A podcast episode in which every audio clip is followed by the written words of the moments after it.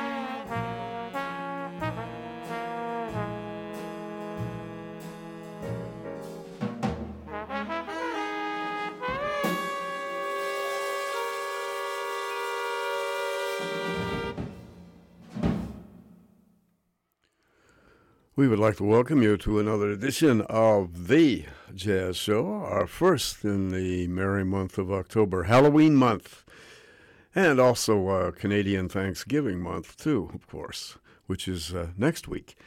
However, we are, are broadcasting right out here from uh, the UBC campus at CITR 101.9 or on your computer, www.citr.ca. And my name is Gavin Walker, and we have, uh, as usual, a fair amount to do uh, on this evening's show. Unfortunately, a couple of tributes, three to be exact, of musicians who have uh, recently passed away. One of them I guess the first one to go was 75 year old Wilton Felder, who was, of course, the saxophonist, the tenor saxophonist with the famous band the Jazz Crusaders. And Felder, Stix Hooper, Joe Sample, and Wayne Henderson all came up together uh, in Texas.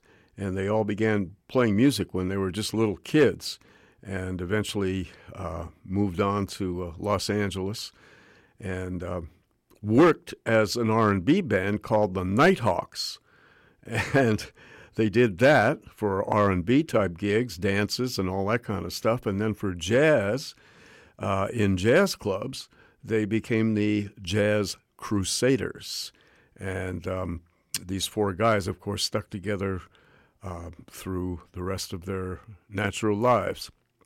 And the only uh, changing personnel in uh, the Jazz Crusaders was always the bass player, and different bass players came in and out of the band uh, over the years. And of course, in the 70s, uh, they made some stylistic changes. They adapted to uh, uh, some of the uh, new elements in jazz, which sort of led to fusion jazz and jazz rock and all that kind of stuff and they dropped the jazz from their name and simply became the Crusaders.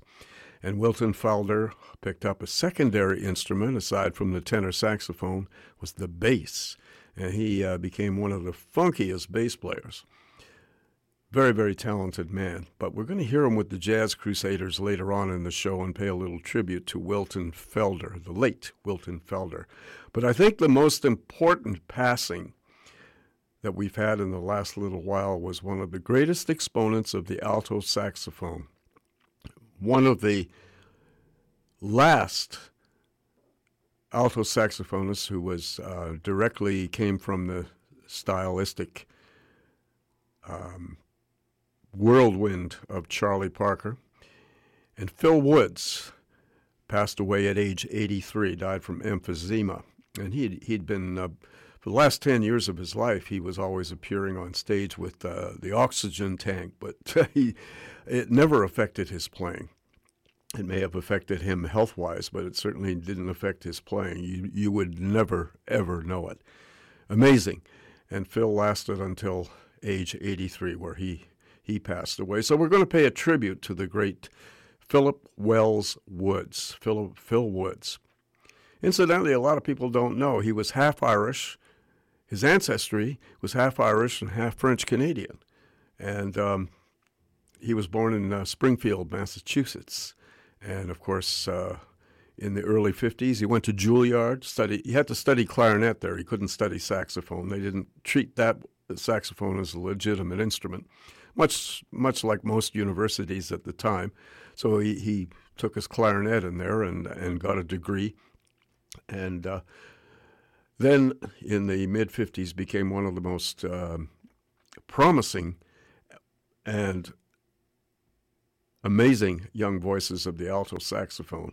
And in, by about 1955, it was the two new voices of the alto saxophone in New York was Phil Woods and Jackie McLean, both with very distinctive styles and both from the colossus of Charlie Parker. Anyway, we'll be doing a tribute to Woods uh, later on in the show. Also, another sad passing, lesser known musician, but one of the finest vibes players ever. His name, Dave Pike. He just passed away a couple of days ago, of the same ailment of, as Phil Woods. He died from emphysema, and Dave was in his 80s as well, and uh, great. So we'll be playing some of his music. So unfortunately, um, with that passing, gives us an opportunity to re-explore their their music. And uh, for those of you that have never heard their music, it'll be a chance to experience it later on in the show. We're also going to hear some music after the jazz feature, immediately after the jazz feature, by a gentleman named Frank Morgan, who I consider one of the finest exponents of the alto saxophone. Frank Morgan, of course, um, was the subject of um, a movie of his life called uh, The Sound of Redemption. And uh, it was playing at the Vancouver International Jazz Festival. And unfortunately, uh, um, due to a scheduling glitch, um, and uh, I wasn't able to uh, see the movie. But I thought that I would uh, present some Frank Morgan on the show just to show how, how great a musician he was. He had an incredible life. Uh, he began as a protege of Charlie Parker and knew Charlie Parker. Uh, Frank was raised in Los Angeles by, by his musical family. And unfortunately, for Frank. Uh, he got involved with drugs. And there's some musicians and some people that can sort of uh, somehow use drugs and yet still function in their profession. I mean, there are doctors out there that do that. and all all kinds of people. But then some people, it becomes uh, so addicting that it, beca- it it totally overwhelms everything. And, and of course, that's in the majority of cases. And the drug takes over, and uh, especially addictive drugs like heroin and all that kind of stuff. And uh, next thing you know, that's all you live for. And that's what happened to Frank Morgan. That's all he lived for. And of course, he broke the law, robbed banks, um, stole cars, stole money, did all kinds of things to support a habit. And of course, he was in and out of jails uh, for most of his adult life. Finally, he got out. He was jailed in about 1955, and he was in all the major prisons San Quentin, Chino, all those prisons, served time in and uh, really didn't get out of the whole prison system until 1985. So that's a long time. And when he did, people all of a sudden discovered Frank Morgan because he was merely, for most people, including myself, he, he was mostly just a name. Uh, you know, he was a really good player, but, uh, you know, he's not recording, not playing. Uh, is he alive? Is he dead? Well, of course, he was serving time. He never stopped playing, uh, which was very fortunate. And uh, when he came out, he uh, his playing had uh, improved so much because he had so much uh, time to work on it in all those years in jail, and of course his whole complete rehabilitation. Anyway, um, with Frank, I just thought I'd give you a rundown about Frank Morgan, and we'll be playing some of his music right after the jazz feature. But now we're going to get into the jazz feature. And this is an interesting date. It took place in New York City at the Putnam Central Club in Brooklyn, which was a, a, center for jazz performance.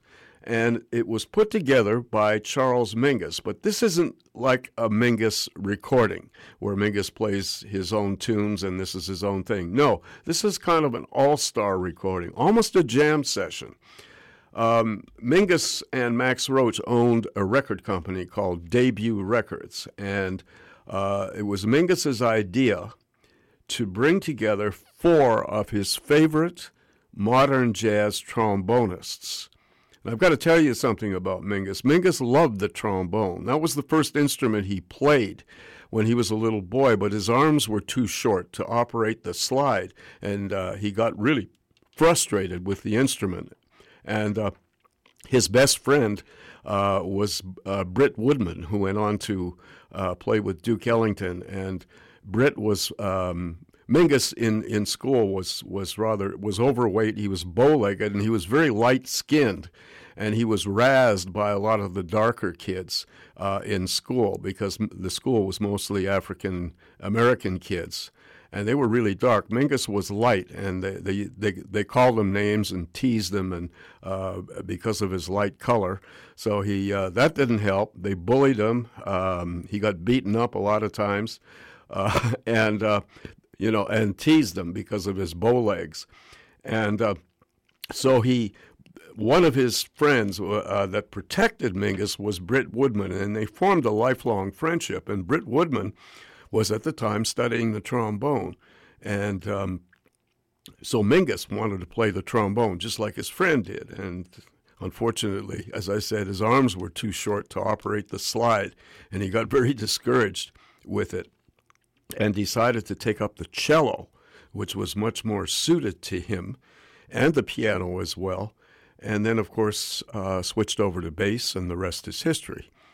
So there you go. That's a little uh, a brief history of Charles Mingus. Anyway, by this time, Mingus was uh, in, in, ensconced in New York, uh, uh half owner of this uh, recording company, and uh, was a musical influence. And it was his idea. It was just a one day, a one evening get together. Um, he loved the trombone, and he got these four prominent trombone players to come in and perform. Uh, there wasn't a whole lot of preparation. There was there was some um, organized music and so on, but most of the most of the guys simply um, knew what they were doing, and uh, everything just everything worked out, and the whole evening was recorded. And this is this is what we're going to hear. So basically, this is Charles Mingus uh, on bass with the wonderful John Lewis on piano, of course, who had already formed the mob was uh, the musical director of the Modern Jazz Quartet. On drums was one of the fine New York drummers, Arthur Taylor. And the four trombones that Mingus picked, uh, the pioneer of uh, modern trombone, to he was the tr- uh, to the trombone what Charlie Parker was to the alto saxophone. I'm talking about J.J. Johnson. But another pioneer of the trombone is the guy that does our theme song, because he is of the same generation and he never got the credit really for being a pioneer. And he has a very distinctive sound, and of course, we all love, and I do too, Bennie Green. So we're going to hear him. Then we're going to hear a gentleman who was born in Denmark and moved to uh, the United States and became one of the most prominent trombone players on the scene was a veteran of all the hip big bands, Woody Herman's band, and so on, and played in a very wonderful style that kind of went back to the earlier days, but was a, was a very modern player too. And I'm talking about Kai Winding. And the final trombonist, the fourth, was the youngest guy in the band and the least known, but he was a favorite of Mingus because Mingus liked people he hated people that copied other musicians. And young Willie Dennis was studying with uh, the great uh, musical guru and pioneer Lennie Tristano. And Willie was um, attempting and sometimes and sometimes succeeding in playing some very, very individual sounding trombone. And uh, he is a very, very distinctive member of this uh, distinguished quartet. And although he's the youngest member, um, he is striving very hard, almost to a fault, uh, to be very original. But uh, he's really interesting to listen to, and I can see why Mingus really liked Willie Dennis.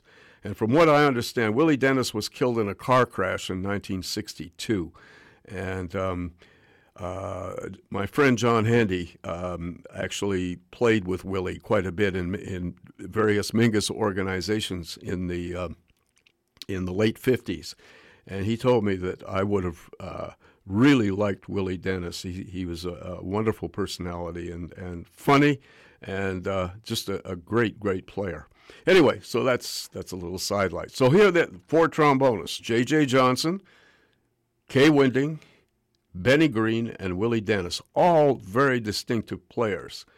And we're going to hear them in a whole variety of tunes, including a couple that were very, very hard to find. Now, this record has been issued time and time again, but uh, two tunes on here have been, for some reason, left off the uh, the the um, easily available CDs, and we've got them here. We're gonna we're gonna play these two rare tunes. They'll be right at the end of the jazz feature. So we begin, of course, with a blues. Gets everybody warmed up, and it's a J.J. Johnson original, and it's called Wee Dot. And the alternate title that Mingus uh, gave it is Blues for Some Bones. All right, so that's the first one. Then the second tune is a feature for Bennie Green. And he takes it and plays Hoagy Carmichael's most famous composition, Stardust. Then the four guys get together again and do a, a very famous modern jazz tune written by Denzil DaCosta Best. And the tune is called Move. And uh, that's a, a beautiful performance. One of my favorites on the album. And then we get into a long jam on uh, a, a, standard tune that every jazz musician has to know I'll Remember April. Then we get into the two rare items to finish off the feature. Jerome Kern's Yesterdays, played by the four trombonists, and it's one of my favorite tracks on the whole album. Why it was left off of all the reissues, I have no idea. And final tune is a composition by Kai Winding, um, the uh, Danish trombone player that I was I mentioned. It's called simply Kai's Day, and it ends the whole set on on uh, kind of a happy high note. So that's it. Four trombones, J.J. Johnson, Kai Winding, Bennie Green, Willie Dennis, John Lewis at the piano, Arthur Taylor on drums, and the man who put it all together, Charles Mingus. And we go back to September 18th in Brooklyn, New York at the Putnam Central Club and begin with Blues for Some Bones.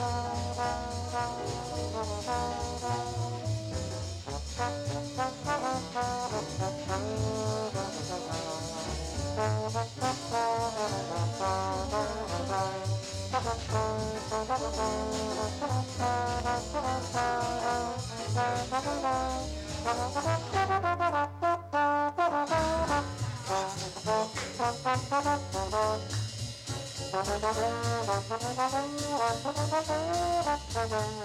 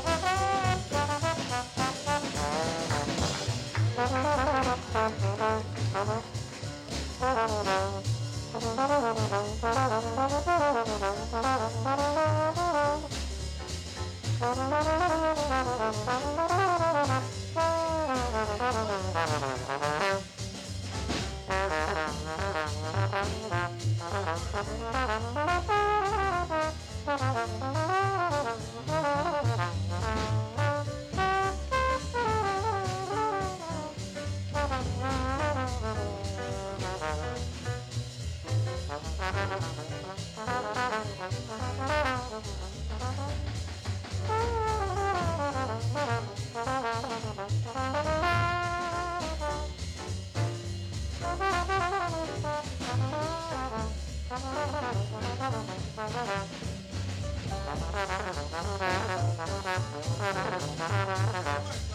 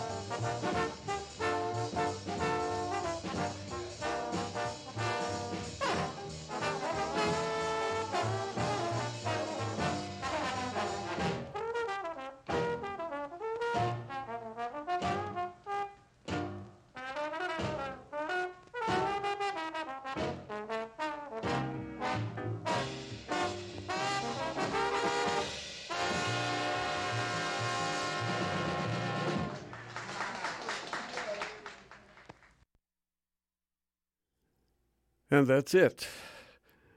Our jazz feature this evening. Uh, it was issued under different titles. Trombone Rapport was one of the titles of uh, uh, one of the original 10 inch records that came out on debut. Uh, which was a, Ming- um, a, label that was owned by Charles Mingus and Max Roach back in the 50s. Um, an independent uh, label, and they recorded a lot of good stuff, including this uh, session on that label.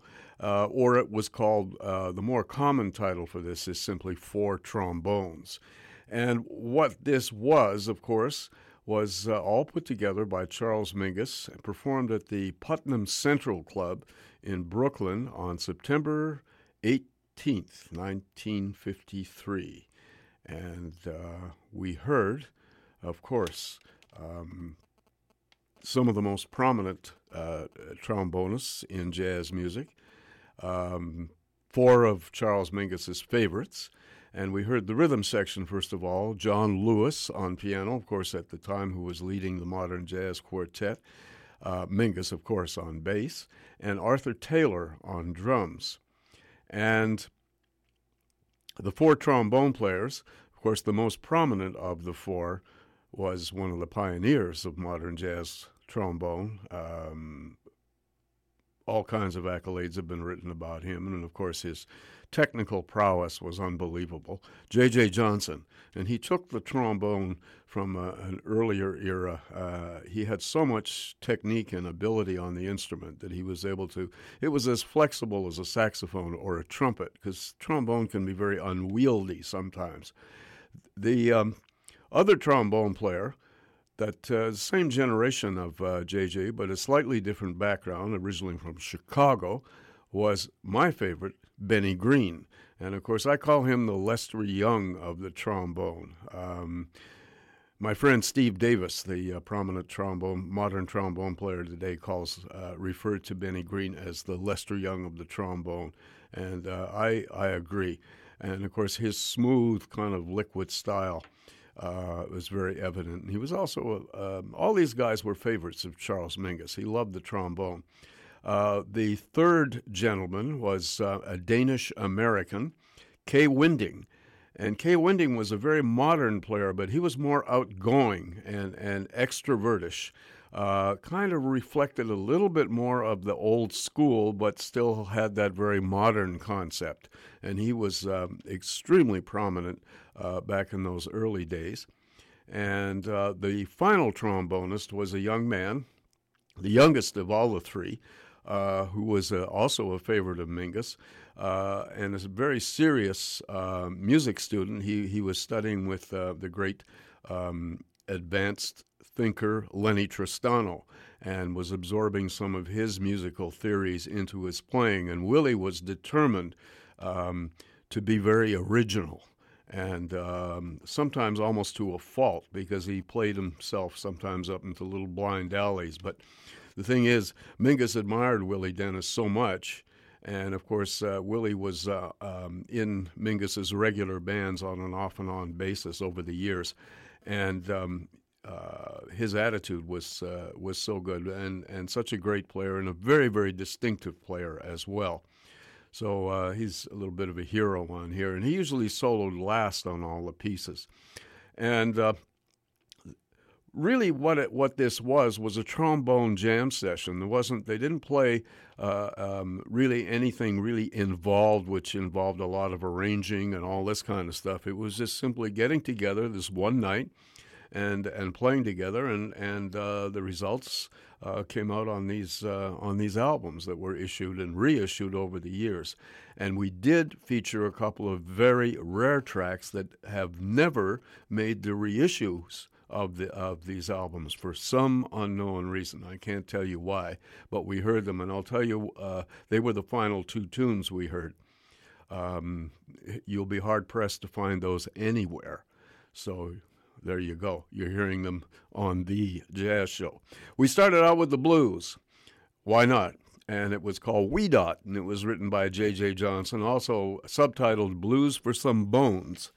And um, uh, I don't think you would have too much trouble identifying everybody once you heard their styles. But the soloist on that first blues, Bennie Green, took the longest solo. He was the first because he was the best blues player of the bunch.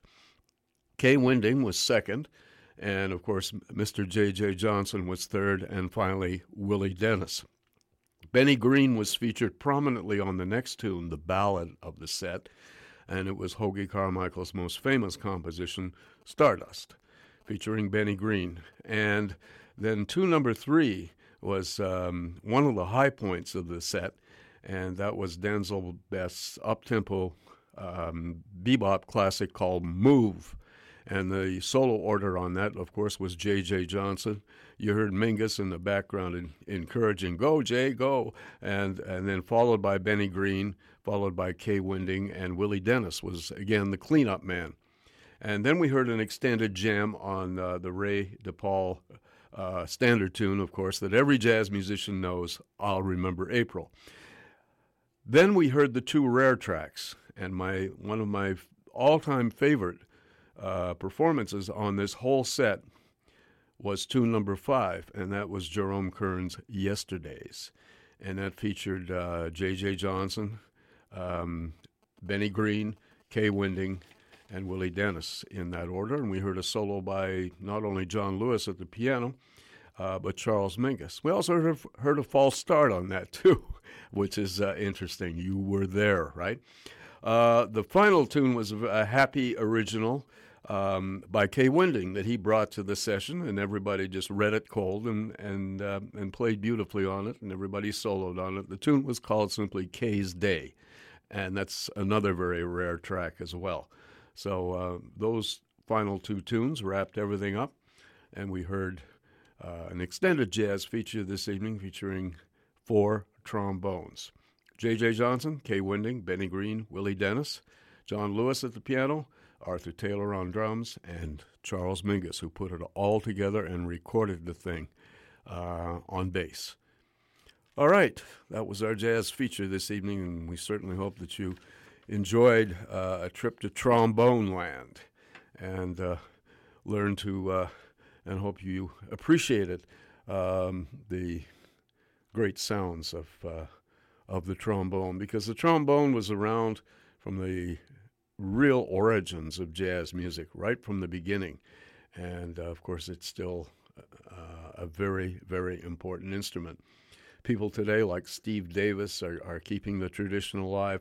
My friend Vincent Gardner, who plays with uh, Wynton Marsalis uh, Lincoln Center Orchestra, um, virtuoso players, and they know the history of the instrument and they can play it, every bit of it. All right, the trombone. You are listening, of course, to The Jazz Show on CITR FM 101.9, broadcasting from unceded Musqueam territory right out here at the University of British Columbia. Of course, we're on the web, www.citr.ca, and my name's Gavin Walker.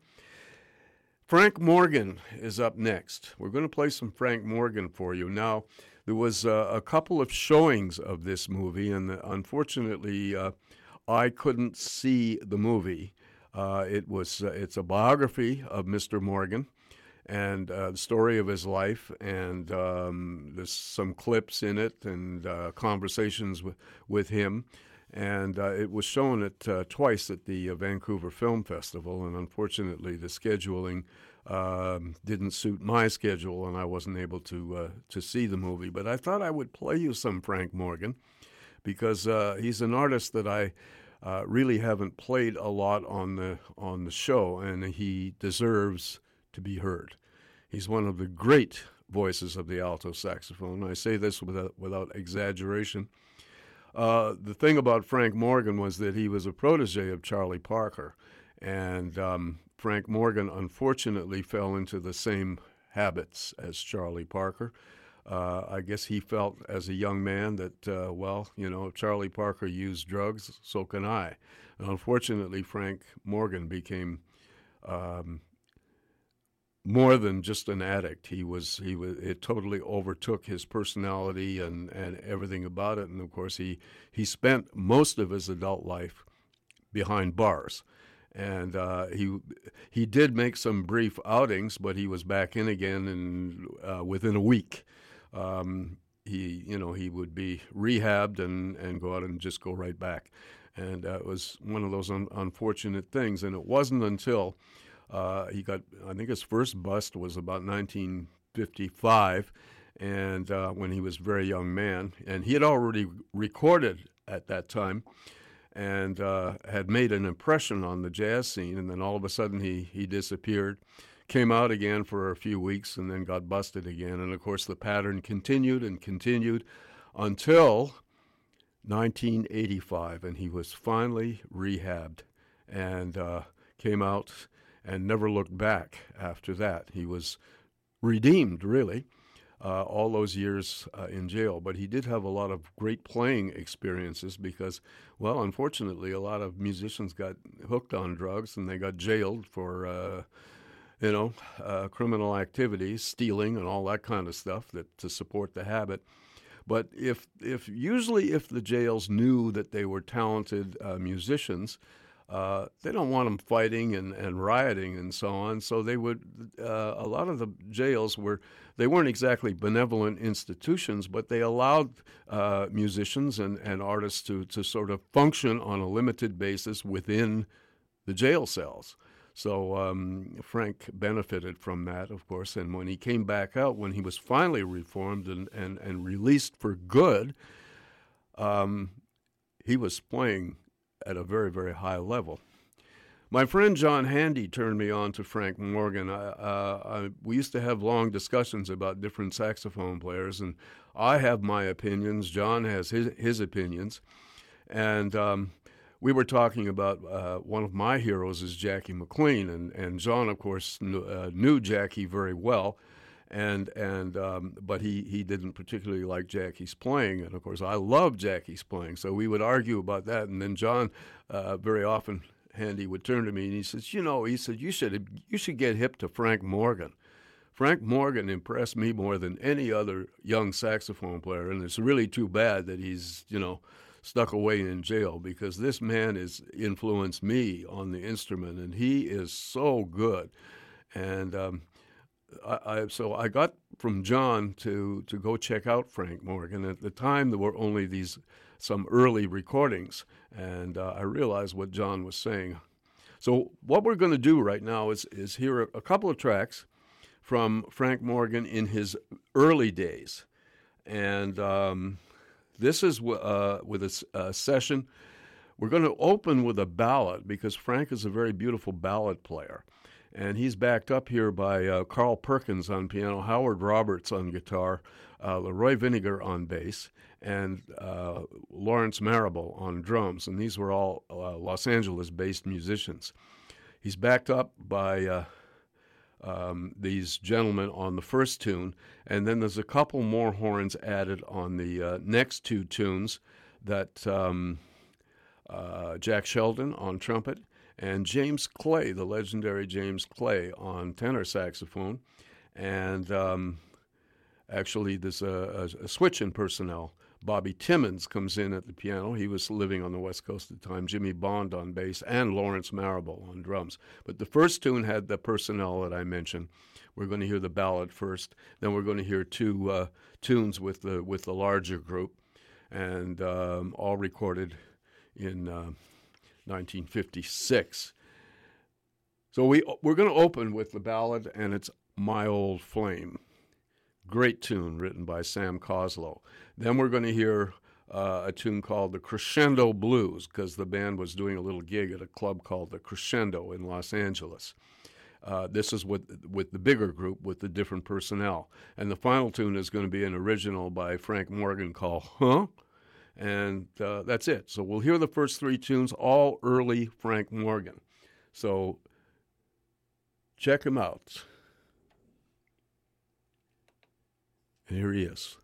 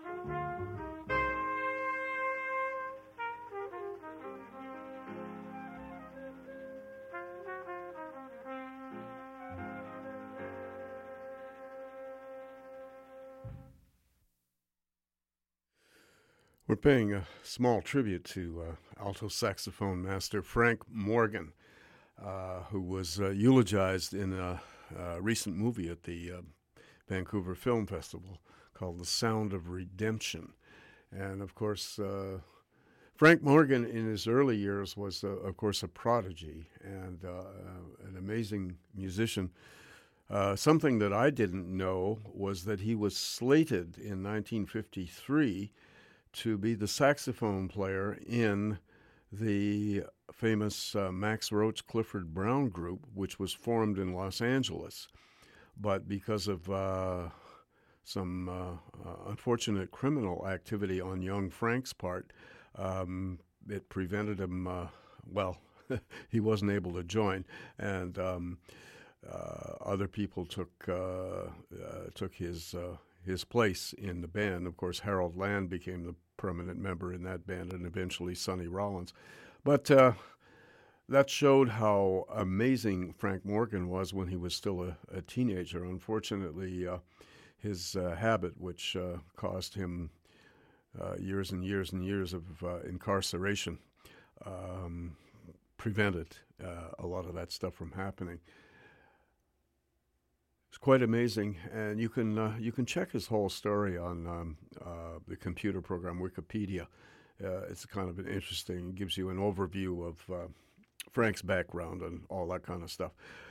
We're going to move now. Oh, by the way, these recordings were done uh, in his early days. The first um, piece of music featured a rhythm section of Howard Roberts on guitar uh, Carl Perkins on piano, Leroy Vinnegar on bass, and Lawrence Marable on drums. And we heard the ballad to open the set, uh, My Old Flame, with Frank as the uh, sole horn. Then, from a slightly later and different uh, session, uh, featuring uh, Jack Sheldon on trumpet, James Clay on tenor saxophone, Bobby Timmons at the piano, uh, Jimmy Bond on bass, and again Lawrence Marable on drums all recorded in Los Angeles a few months later. We heard Crescendo Blues, written by Jack Sheldon, and it appeared under a different title on, uh, on a different album uh, led by bassist Curtis Counce, but that's what it was called here, Crescendo Blues. And the second tune actually was written by Bobby Timmons, and the tune was called Huh? And uh, that's it. So we heard these two tunes by the uh, larger group. Oh, yes, uh, with Jack Sheldon on trumpet, James Clay on tenor saxophone. I forgot. Um, I thought I forgot to mention Jack Sheldon's name. Very important trumpet player, still alive, of course. Great player. And um, the rhythm section that I mentioned. All right, we're going to move now, and all of this stuff was recorded in his early days. We're going to move now to after years and years and years of incarceration, Frank was finally released clean, drug free, except for daily methadone treatments to maintain his uh, and keep his anxiety down. Um, but he did that for the rest of his life. Uh, Frank incidentally passed away in 2007, and he died of colorectal cancer, sad to say.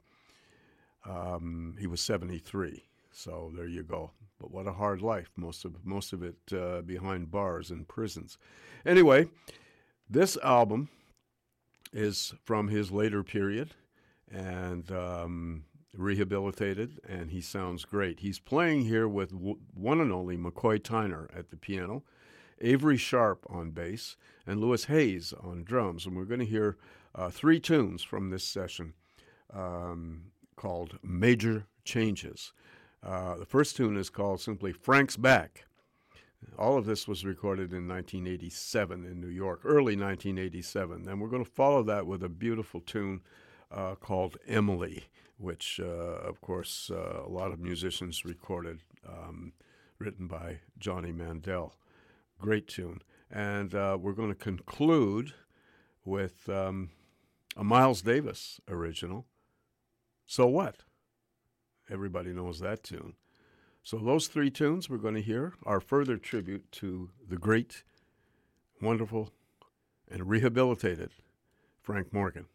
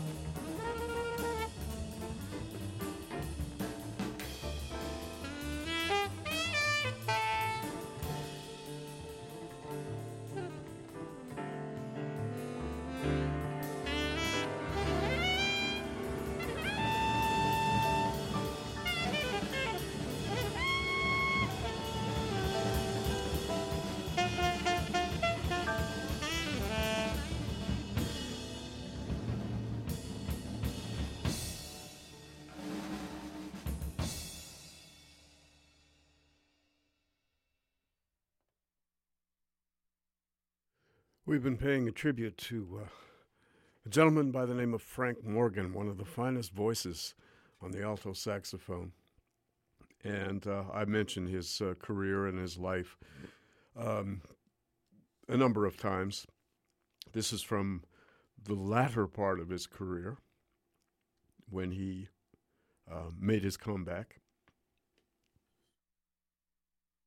And this is with the uh, McCoy Tyner Trio. And uh, what a strong rhythm section. Of course, Mr. McCoy Tyner at the piano, Avery Sharpe on bass, and the great Louis Hayes on drums. And we heard three tunes from this album called Major Changes. The opening was a blues by Frank entitled simply Frank's Back. And then we heard a, a beautiful rendition of uh, a tune written by Johnny Mandel and Johnny Mercer called Emily. Actually, McCoy Tyner wrote uh, the blues, Frank's Back. Okay, and uh, Emily, as I mentioned, Johnny Mandel and Johnny Mercer. And the final tune was Miles Davis's famous So What? And uh, Frank got out there on that one. All recorded in New York City in April of 1987. Frank lived another 20 years and died of uh, colorectal cancer at age 73 in 2007. And we lost a great voice of the alto saxophone. Quite a life he had. And uh, as I mentioned before, one of the reasons I decided to play his music, we haven't played much Frank Morgan on the show. I thought I'd give him uh, give you a little taste of uh, Mr. Morgan because uh, the Vancouver Film Festival uh, featured um, a couple of times his bi- biographical movie called The Sound of Redemption, and um, it kind of reminded me. Unfortunately, I wasn't able to see it. I wish, but uh, scheduling prevented me from doing that. But uh, just the same, it's always nice to hear somebody who is that great and um, not heard that often on this particular show. So we'll hear more of Frank Morgan in the future. We've got a, lo- a lot more to go in the show. I'd just like to um, tell you about uh, CITR on unceded Musqueam territory out here at UBC, 101.9 FM, or on your computer, www.citr.ca.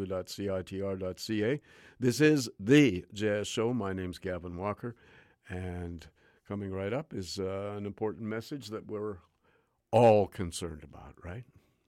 I think.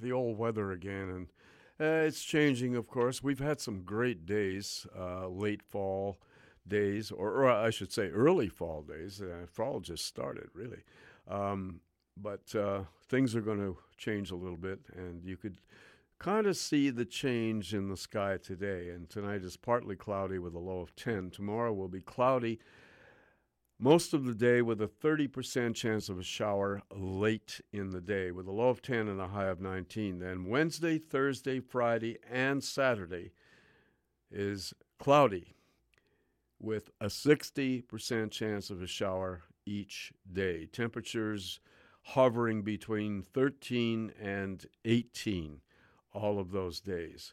So that's uh, starting Wednesday, cloudy with a 60% chance of a shower right through until the uh, long weekend, Thanksgiving weekend. That's the prognosis. Of course, uh, we'd like to remind you to uh, get onto a couple of great websites, and that's uh, one of them is the website of the Coastal Jazz and Blues Society. There's a lot of interesting stuff on there. Things are happening here in Vancouver. There's going to be a, um, a new jazz club. Yes, on Beatty Street called Frankie's. It's a very fine Italian restaurant and the Coastal Jazz and Blues Society, in conjunction with programmer Corey Weeds, who, of course, was the former owner of the Cellar and a prominent saxophonist, musician, and jazz personality. He is going to be doing the programming in Frankie's, and you can get onto the Coastal Jazz website and check out what's happening, who's coming. Um, prices, all that kind of stuff. And it's on Beatty Street, right beside the Georgian Court Hotel, Frankie's Italian restaurant. And I know for a, a fact, uh, several people have told me that the food there is very, very good. Um, Jim Burns uh, mentioned that to me that uh, he uh, has often eaten there, and uh, really enjoys the food. So there you go. That's uh, credibility right there. So get on the Coastal Jazz and Blues website. That's coastaljazz.ca and check out all the happenings. They've also got some concerts coming up as well. So it's a very comprehensive website, a good one to get onto. All right, and the other website, of course, is uh, um, administered by my old friend Brian Nation, who is uh, slowly recovering from a, a, major health crisis, but he's uh, he's getting up there. He's active again, but the the website is still uh, going, and uh, Brian will be back to his old tricks after a while. Um, but it, the good news is that he is getting better, and he is the administrator of VancouverJazz.com. That's VancouverJazz.com. That's a very comprehensive website as well. And just one more thing, my, my good friend, I always mention Ken Speller. Ken is a music teacher, and uh, he runs a business called Music at Home, and he um, actually comes to your house and, and gives you lessons and um, he's got a whole slew of students. And if you uh, want a good teacher, he's one of them. He's a, a, wonderful saxophonist, clarinetist, flute player, knows his music, but he also repairs instruments. And saxophones, flutes, and clarinets always require repairs, tweaks, sometimes complete overhauls. Things bust. Uh, a lot of moving parts on those instruments, and if you play them a lot, they they sometimes get act up and the instrument doesn't play as well as you want it to play. And of course, most musicians will blame themselves and say, oh, it's my fault. I haven't practiced enough. Sometimes it's the instrument that's just not working right, and uh, it can be terribly frustrating. So, the thing to do is keep the instrument in the best possible shape. And one of the ways to, to do it is to see Ken Speller. He's located 13th and Lonsdale area of North Vancouver. He has his own repair shop. He does all his repairs in his home, so his overhead uh, is is much lower than you would find at, at, a lot of music stores. So he keeps his prices reasonable, and uh, he's a good man to deal with and very fastidious worker. So he can be reached at 778 800 1933, 778 800 1933, or K Speller, K S P E L L E R, K S P E L L E R underscore 14 at yahoo.ca. There you go. There's a way to get hold of him. Gentleman who just passed away, regrettably, is someone who should be better known. Although the although jazz aficionados know this man, he recorded quite a bit over the years, and he was one of the finest voices of the vibraphone. His name Dave Pike an amazing musician. We're going to hear him with a All Star New York rhythm section uh, for a couple of tunes. And uh, Dave is a master of of the vibes. This is from an album called It's Time for Dave Pike. And he just passed away. He died uh, of emphysema, sad to say. And uh, he was known really um, um, as I said, uh, devoted jazz fans really know about this guy. And anybody who likes the vibes, Dave Pike is considered a, a major voice of the vibes. And uh, when you hear him on this recording, you'll understand why. Here he is with Barry Harris on piano, Reggie Workman on bass, and Billy Higgins on drums. We're going to hear a couple of tunes. Uh, we're going to open with a Charlie Parker original called Cheryl and, uh, and then we'll carry on from there, and I'll tell you what uh, what we played after we finished. Here's our small tribute to the late great Dave Pike.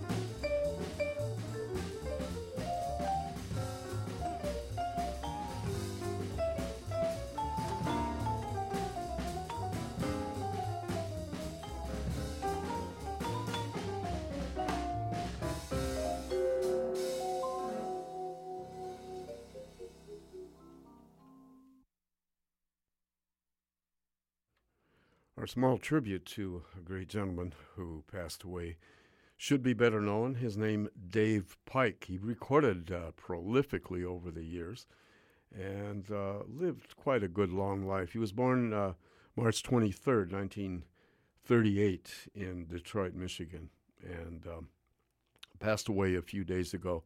Uh, he was living in Northern California, passed away of uh, emphysema, sad to say. And he had been active for the last little while because of his, uh, his the severity of his illness. But um, recorded, as I said, with Herbie Mann and Bill Evans, all kinds of people. This is actually from his first album under his own name, and it came out on the Riverside label, and it's called It's Time for Dave Pike and uh, it's certainly a good showcase for his uh, talents and individual voice of the vibes. And of course, he, um, as I said, he he did a lot of Latin music and uh, jazz rock music and uh, all kinds of stuff in his long career. And um, he really should be better known. But uh, this is a small tribute to him from this album. We heard uh, actually four tunes. We opened with Charlie Parker. Oh, and Dave was accompanied here by uh, a Cadillac of New York rhythm section, Barry Harris on piano, uh, Reginald Workman on bass, and the great Billy Higgins on drums. And we heard uh, four tunes, as I said, beginning with Charlie Parker's Cheryl. We moved on to the standard Green Dolphin Street, and then a, a tune attributed to Miles Davis, written by actually Chuck Wayne, the guitarist, and uh, kind of uh, taken over by Miles because he recorded a definitive version of the tune, but the tune was called Solar. And um, the final tune was the great Tadd Dameron original Hot House.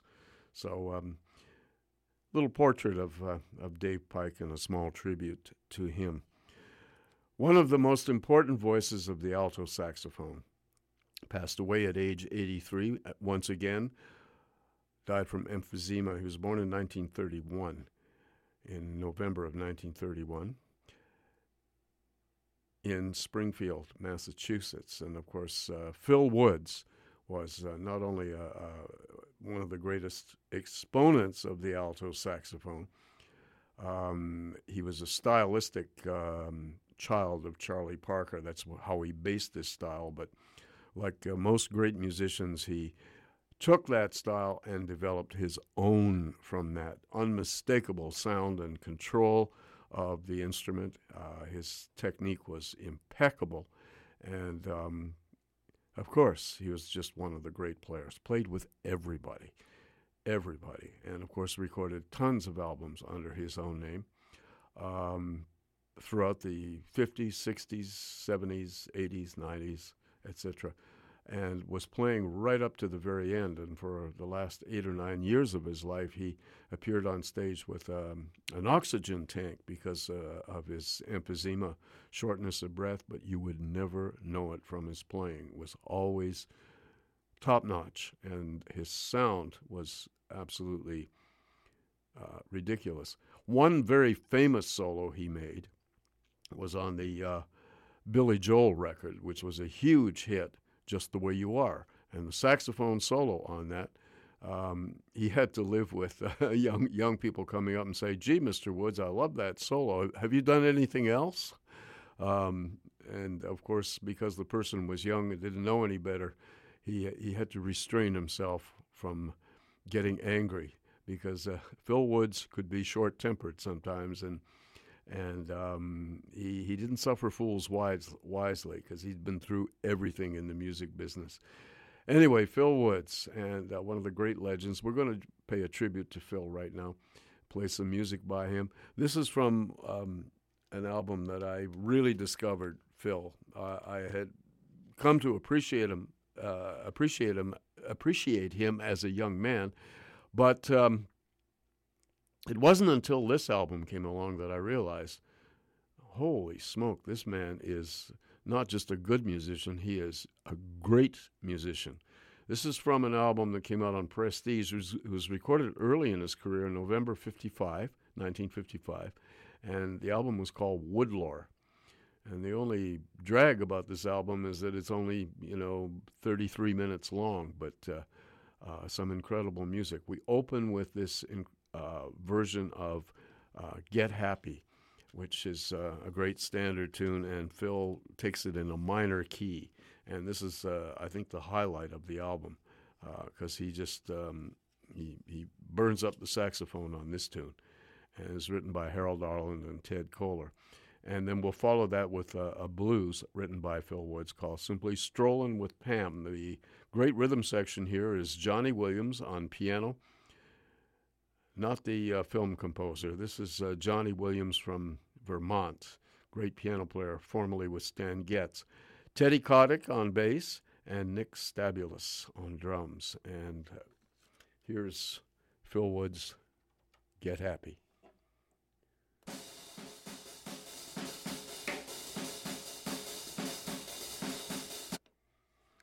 Well, I'll get the right track here. Here we go.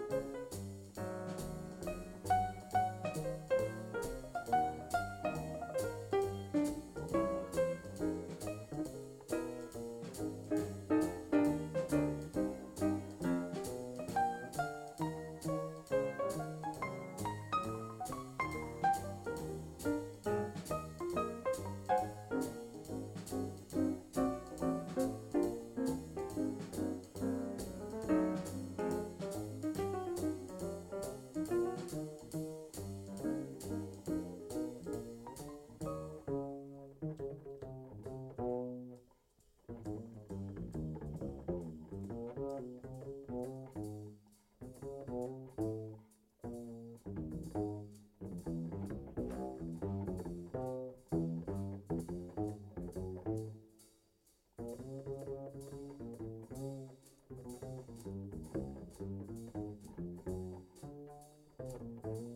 you.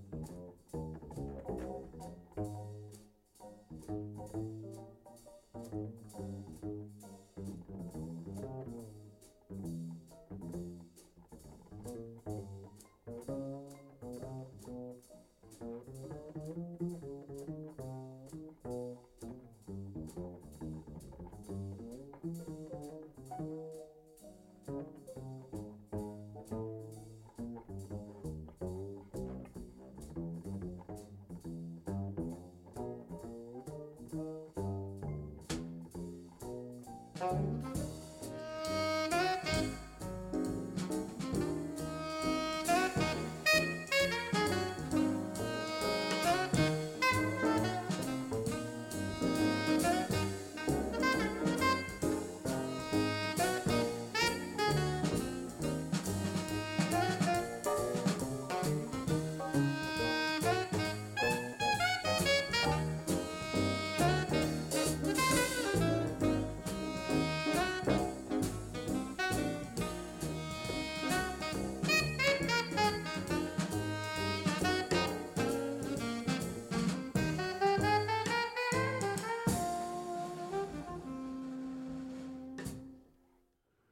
Two tracks from a recording done in November in 1955. I guess we could say that's early Phil Woods.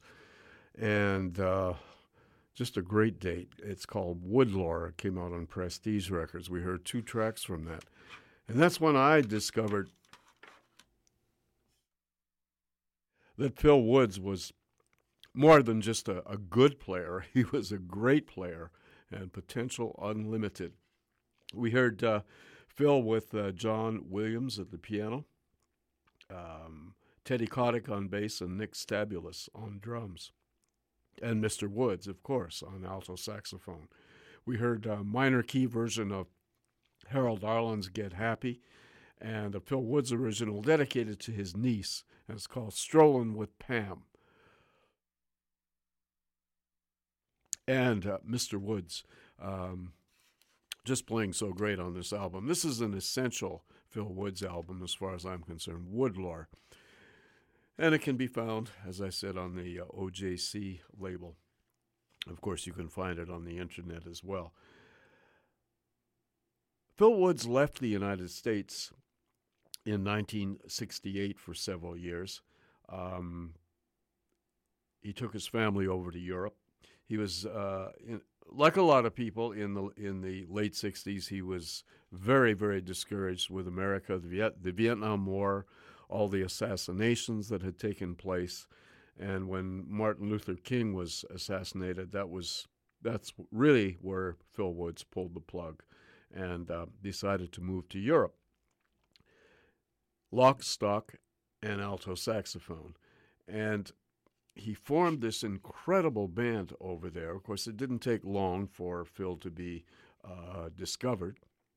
And uh, uh, he was able to form a band called the European Rhythm Machine. Some of his very best playing, as far as I'm concerned, is done with this band. And it included uh, the original pianist, Gordon Beck, um, from England on electric and acoustic piano, and um, Henri Texier on bass. He's a Swiss, Franco-Swiss gentleman, and the great Daniel Humair on drums, one of the finest drummers in all of Europe. And this was recorded in, in 1970 at the Frankfurt Jazz Festival. And I think you'll be very amazed by this version of Eddie Harris's Freedom Jazz Dance. It's quite unbelievable. And as Phil performed um, in this concert, he segued all the tunes together. There's there's absolutely no break. So we'll just fade after the uh, Freedom Jazz Dance because I'd like to get to uh, playing uh, a tribute to uh, Wilton Felder as well, the late Wil- Wilton Felder. But uh, we are featuring Mr. Phil Woods right now, and this is an amazing performance. Here we go Eddie Harris's Freedom Jazz Dance with Phil Woods and the European Rhythm Machine.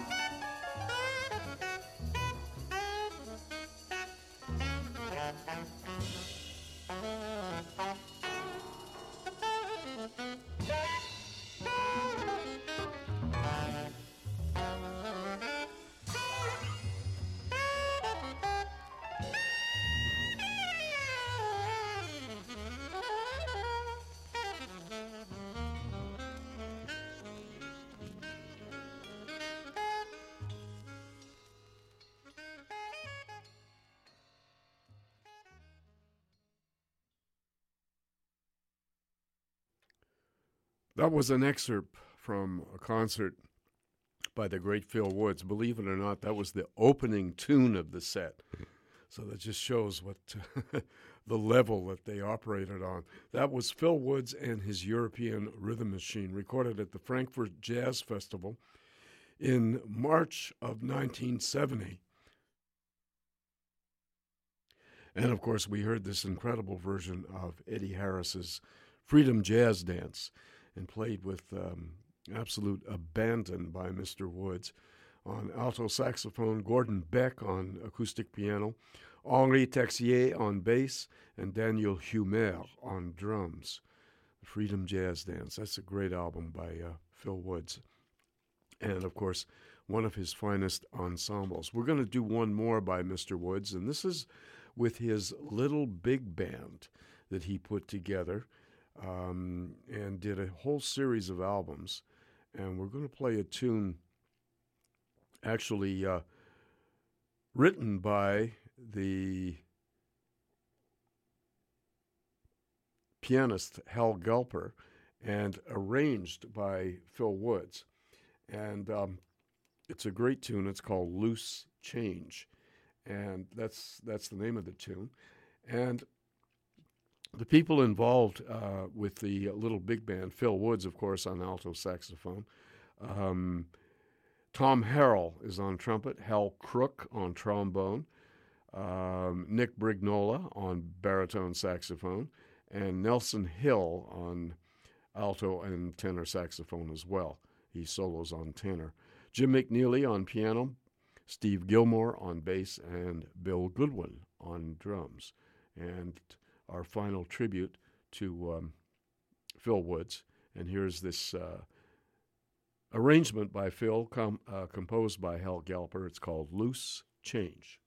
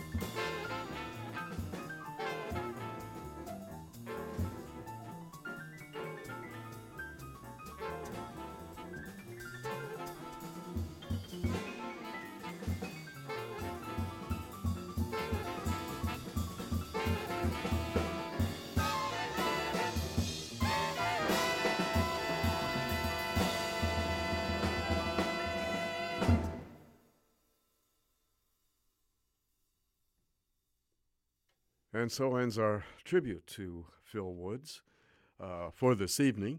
That was a group that he had together. Uh, they recorded quite a bit, and it was the Little Big Band, a whole series of albums. And it featured, uh, well, that's what it was, a little big band. And uh, it featured um, Tom Harrell on trumpet, and Hal Crook on trombone, Nick Brignola on one of the great voices of the baritone saxophone, Nelson Hill on tenor saxophone, and of course Mr. Woods, Phil Woods on alto saxophone, and Jim McNeely on piano, Steve Gilmore on bass, and Bill Goodwin on drums. And that was a, an arrangement by Phil Woods of a composition by pianist Hal Galper, who did a lot of playing with Mr. Woods at one time. And that tune was called Loose Change, our small tribute to this uh, great great voice of the alto saxophone and one of the mainstays of modern jazz for so many years. Passed away, died of emphysema in just a couple or about a week ago. Mr. Phil Woods, he was 83 years old. Our final tribute this evening, uh, we're going to play a couple of tunes from their second album, which has always been a favorite album of mine and one kind of hard to find. The album is called Looking Ahead, and it came out on Pacific Jazz Records, and it's the Jazz Crusaders. The person that passed away, of course, was the great tenor saxophonist Wilton Felder. He had a a unique approach to the tenor saxophone, very, very identifiable. Of course, he went on to um, be a fine electric bassist as well in in later years with the band. Uh, the updated version of the Jazz Crusaders when they dropped the jazz and it simply became the Crusaders. They were very, very popular at the time. Uh, kind of, uh, they went into a more fusion thing, but this is when they were the Jazz Crusaders, the golden age. All these guys grew up together, and I'm talking about the surviving member, of course, is uh, the drummer, uh, Nesbert Hooper, Stix Hooper. Um, on piano, of course, Joe Sample, who did the bulk of the arrangements uh, for this band. Joe was, of course, incredibly talented, as we all know. And Wayne Henderson on trombone, and now Wilton Felder is gone. So the four of them all grew up in Texas together, and they started playing music when they were just little kids. And uh, this band featured um, the fine Philadelphia bassist Jimmy Bond. So all all the Jazz Crusaders are in place on this date. Took place in Los Angeles in January of 1962. We're going to hear a, a Wilton Felder composition called "A Big Hunk of Funk," and we're going to follow that with um, his version of the great Leonard Bernstein Stephen Sondheim tune from West Side Story. Features Wilton on tenor tonight. And then the final tune that we're going to hear, and it shall end the evening, uh, is a tune, my favorite track from the whole album, and, and you'll you'll know why it's called this way when you hear it. And it was written by Joe Sample, the pianist, and it's called "The Tortoise and the Hare." This is from uh, the Jazz Crusaders, looking ahead, and this is our small tribute to the late great Wilton Felder, who passed away just recently at age 75. So here we go a big hunk of funk.